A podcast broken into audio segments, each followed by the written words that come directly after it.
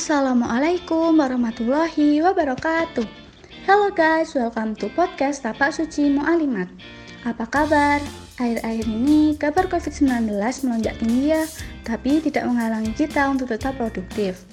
Pada podcast kali ini kita bakal membahas tentang apa sih?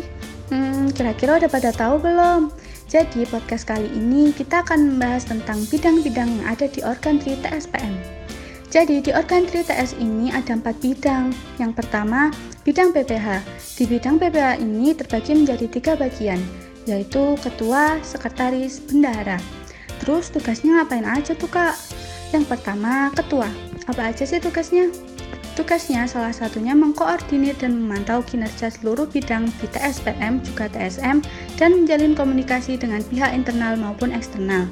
Contoh prokernya seperti briefing dengan pengurus dan koordinasi dengan tapak suci eksternal. Nah, yang kedua dalam bidang BPH yaitu sekretaris. Tugas sekretaris yaitu menertibkan kegiatan administrasi kesekretariatan mengintensifkan koordinasi antara sekretaris umum dengan wakil sekretaris serta sekretaris TSM. Nah, yang ketiga yaitu bendahara. Pasti nggak asing dong dengan kata bendahara. Pastinya yang mengatur keuangan di tapak suci. Ini seperti mengurusi uang kas, estimasi, dan lain sebagainya. Bidang kedua yang ada pada tapak suci mu'alimat yaitu PKD atau perkaderan jadi di PKD ini biasanya yang mengurusi perkaderan di tapak suci. Untuk contoh prokernya apa aja sih?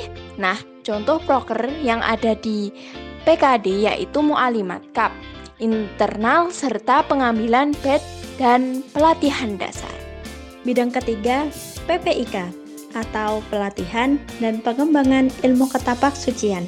Oke guys, di PPIK ini tugasnya ngapain aja sih? Contoh prokernya apa aja sih kak? Oke, untuk proker di PPIK ini contohnya seperti malam bela diri, poster, dan podcast.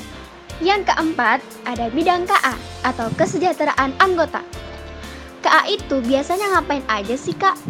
KA itu yang biasanya elit mengedit, mengatur sosmed, dan juga membuat rompi. Nah, itu semua adalah bidang yang ada di TS Alimat. Oke guys, terima kasih banyak sudah menyempatkan waktunya untuk mendengarkan podcast dari TS Mu'alimat.